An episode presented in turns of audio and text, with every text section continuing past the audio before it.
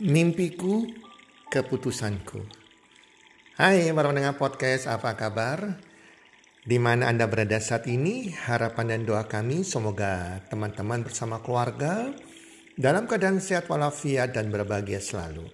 Dan pasti-pasti pastinya rezeki Anda akan makin bertambah dari hari ke hari dan dari bulan ke bulan. Dan apa pun yang Anda kerjakan di tahun ini dijadikan berhasil oleh Tuhan yang Maha Esa. Mimpiku, keputusanku. Para pendengar podcast, sahabat podcast Health and Well Community, saya akan membagikan sebuah cerita Alkisah di suatu pulau hiduplah sepasang remaja yang bernama Tony dan Tono. Keduanya memiliki ambisi yang besar ambisi untuk sukses, ambisi untuk berhasil. Dan ambisi mereka berdua adalah pindah ke pulau seberang yang konon katanya lebih indah, lebih menarik dan pulau tersebut membuat orang-orang yang tinggal di pulau tersebut sangat berbahagia.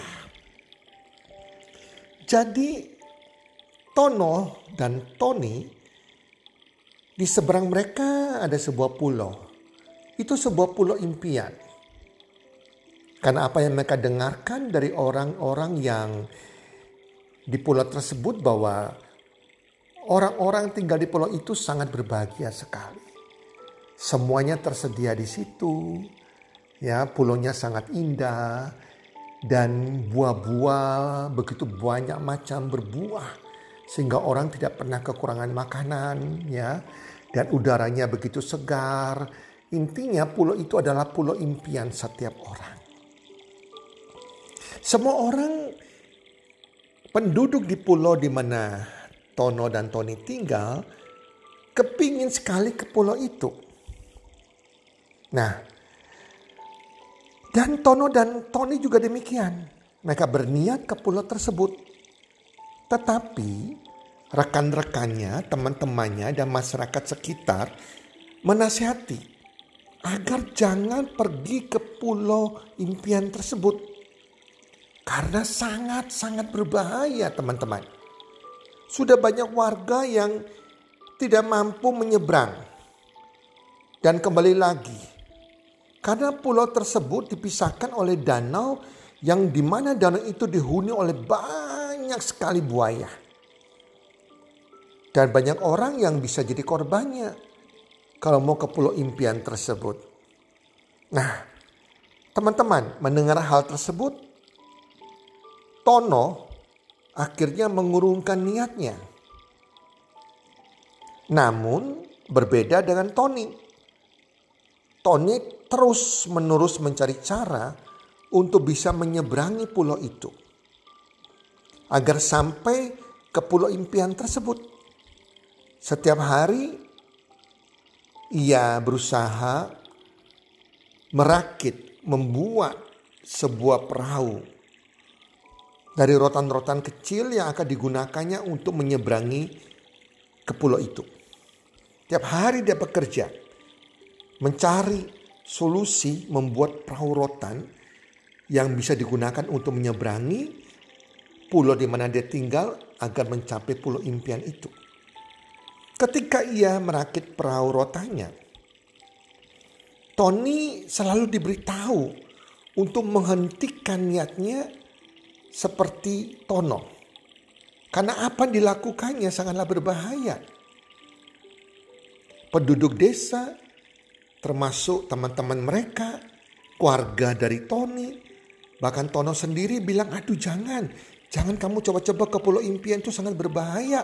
Nanti malah kamu gak sampai ke sana, malah jadi korban dimakan buaya. Dan Tony sangat menghargai nasihat itu. Dan ia berkata, terima kasih, tetapi saya harus mencobanya. Karena pulau itu adalah impian saya sejak kecil. Saya mau hidup bahagia, saya mau hidup sejahtera. Akhirnya Tony mulai menyeberangi pulau dengan perahu rakitannya yang sudah selesai dibuat. Dengan disaksikan beberapa penduduk sekitarnya, disaksikan teman-temannya, keluarganya, dan Tony mulai belayar. Setelah dua hari belayar, akhirnya sampai Tony ke pulau impiannya itu.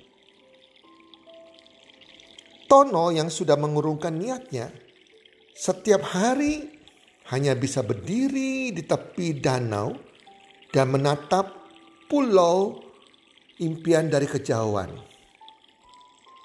Dia hanya menatap, setiap hari dia menatap dengan hati yang sedih. Karena dia bisa merasakan kebahagiaan Tony yang sudah mencapai pulau impian tersebut.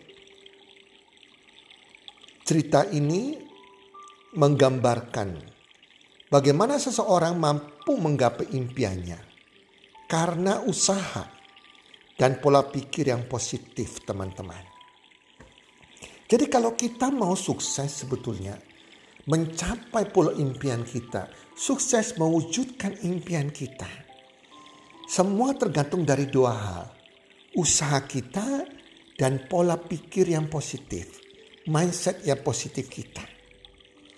Jika teman-teman perhatikan, terdapat tiga karakter dalam cerita tersebut. Yang pertama adalah Tony.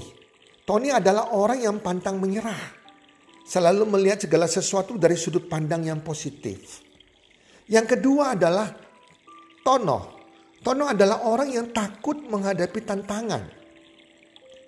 Lebih percaya dengan apa yang dikatakan oleh orang lain. Lebih mudah terpengaruh dengan omongan yang negatif tanpa dia mencerna. Jadi pikirannya mudah menjadi negatif. Yang ketiga adalah rekan-rekan Tony. Rekan-rekan Tony dan rekan-rekan Tono juga. Maupun keluarga mereka, teman-teman mereka, penduduk sekitarnya. Nah mereka adalah orang-orang yang mudah menyerah. Yang selalu melihat segala sesuatu dengan negative thinking. Nah teman-teman pendengar podcast, karakter-karakter tersebut, tersebut selalu ada dalam lingkungan kita. Tidak peduli rekan Anda termasuk karakter yang mana, tetapi yang terpenting adalah Anda termasuk karakter yang mana. Sekali lagi, tiga karakter itu selalu ada di sekitar kita teman-teman. Kita tidak peduli rekan kita termasuk karakter yang mana itu gak penting. Yang penting adalah Anda termasuk karakter yang mana? Karakter si Tony, karakter si Tono, atau karakter teman-teman Tony dan Tono? Kadang bukan orang lain yang menentukan hidup Anda, melainkan Anda sendiri yang menentukan sejauh mana Anda akan maju dan sukses. Impianmu bisa menjadi sukses itu bukan ditentukan siapa-siapa, ditentukan oleh diri Anda sendiri. Bahkan bukan ditentukan oleh Tuhan. Tuhan sudah menentukan setiap orang harus menjadi orang sukses. Itu sudah jelas. Tuhan tidak menciptakan orang menjadi orang gagal. Tetapi untuk mencapai sukses itu bukan haknya Tuhan menentukan lagi. Tetapi di tangan kita sendiri teman-teman. Buaya-buaya yang ada di danau tersebut tidak akan pernah pindah. Sama halnya tantangan dalam hidup kita tidak akan pernah hilang. Tidak ada kehidupan yang tanpa tantangan teman-teman. Permasalahannya bukan berapa banyak buaya yang ada di pulau itu atau seberapa banyak tantangan yang ada dalam hidup Anda. Tetapi seberapa besar antusiasme Anda menghadapi tantangan itu? Seberapa berani Anda menghadapi tantangan itu? Atau Anda justru memilih untuk mundur? Setiap orang boleh memiliki sebuah impian besar. Karena impian itu gratis. Namun impian itu hanya akan menjadi sebuah mimpi yang indah jika orang tersebut tidak pernah memiliki semangat untuk menggapainya. Sekali lagi, impian itu hanya akan menjadi sebuah mimpi yang indah. yang tidak mungkin diwujudkan jika orang tersebut tidak pernah memiliki semangat untuk menggapainya. Semua mimpi yang indah akan menjadi kenyataan jika orang tersebut berusaha pantang mundur dan tidak takut tantangan, tidak takut prosesnya untuk menggapainya. Semangat antusiasmenya, konsistennya tetap terjaga sampai dia mencapai mimpi yang indah tersebut. Ketika Anda sudah menentukan tujuan hidup Anda, Anda sudah tahu mimpi Anda. Faktor utama yang menentukan tercapai atau tidaknya tujuan Anda adalah Anda sendiri, bukan keluarga Anda, bukan rekan terdekat Anda, bukan teman-teman Anda, bukan pasangan Anda, bukan orang tua Anda. Karena Anda tidak pernah tahu bahwa pengaruh eksternal terkadang bisa sangat positif dan memotivasi. Tetapi bisa juga menjadi begitu negatif dan mengecilkan nyali. Kita nggak pernah tahu. Faktor eksternal itu, eksternal dari luar itu bisa jadi positif. Bisa juga sangat negatif. Bisa memotivasi, bahkan menjadi demotivasi. Faktor eksternal akan selalu ada dan tidak dapat dihindari. Oleh karena itu, kunci utamanya adalah Anda sendiri. Seberapa kuat mental Anda dan keyakinan Anda, dan Anda mau berjuang untuk mencapai impian itu, untuk mencapai pulau impian itu. Semuanya di tangan Anda. Jadi, teman-teman, impianmu adalah pilihanmu sendiri untuk bisa mewujudkannya atau tidak mewujudkan. Tetapi kalau kita tidak tahu ke mana kita akan pergi, bagaimana kita bisa mencapai di sana? Jangan sampai dalam hidup kita kita nggak tahu lima tahun dari hari ini, sepuluh tahun dari hari ini, kita mau hidup seperti apa. Kalau kita nggak punya tujuan hidup, perencanaan hidup ke depan, maka hidup kita gak ke mana-mana.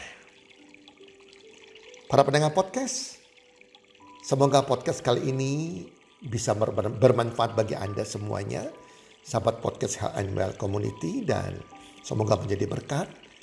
Dan salam sukses, one, two, three.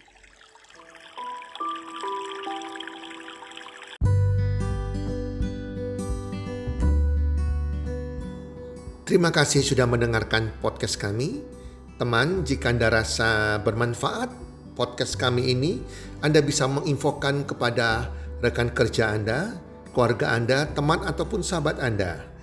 Dan jika ada hal-hal yang Anda ingin tanyakan kepada kami ataupun topik-topik apa yang Anda ingin kami bawakan, kami sampaikan, Anda bisa DM kami di Instagram kami Health Community id.